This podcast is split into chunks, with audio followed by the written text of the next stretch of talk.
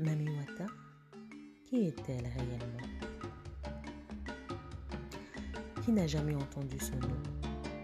Selon les dires, c'est une sorcière, une sirène des eaux qui ensorcelle les hommes et les conduisent à leur perte. C'est une briseuse de ménage. On désigne souvent les femmes légères avec cette appellation. Mami Wata a souvent été diabolisée. Pourtant, je pense que nous avons oublié qui elle est réellement.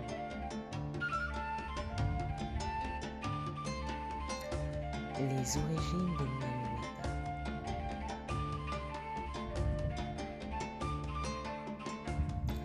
Au départ, Mami Wata est une divinité.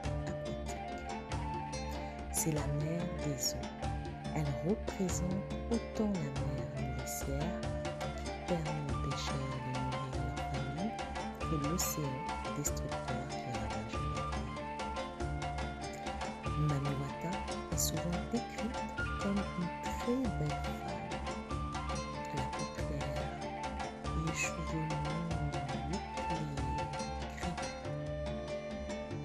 On dit souvent que son regard est irrésistible, envoûtant. Il émane d'elle une autorité et une puissance surhumaine. Elle est présente dans différentes cultures et dans différents peuples. On la connaît sous différents noms. Chez les Ipo, elle s'appelle Ezawanel. Au Congo, elle est Mamba Au Brésil, on la connaît sous le nom de Yemaya. En Martinique, elle s'appelle Mamandio.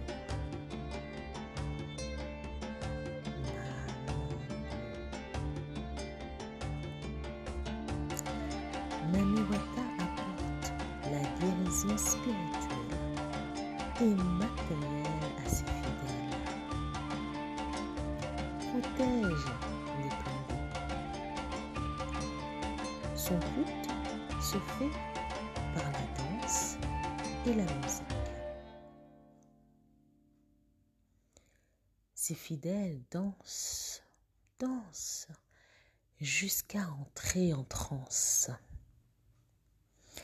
Lors de cette transe, Mami Wata les possède et parle avec eux.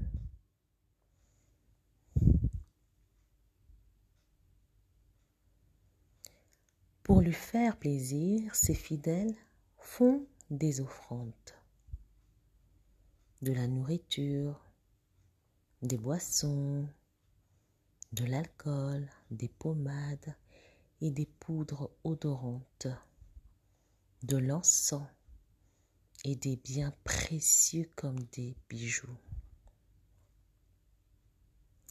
Avec la traître négrière et l'arrivée du capitalisme, Mami Wata évolue et possède de nouveaux attributs.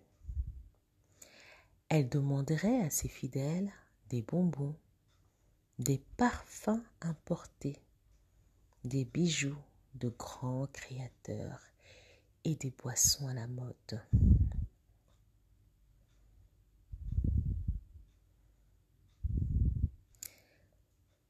Pour moi, Mami Wata n'a rien d'une sorcière.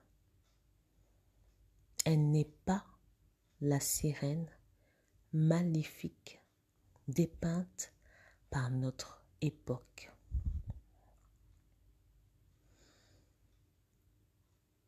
Elle est un symbole fort de la féminité qui réveille la reine, la déesse qui sommeille en chaque femme africaine.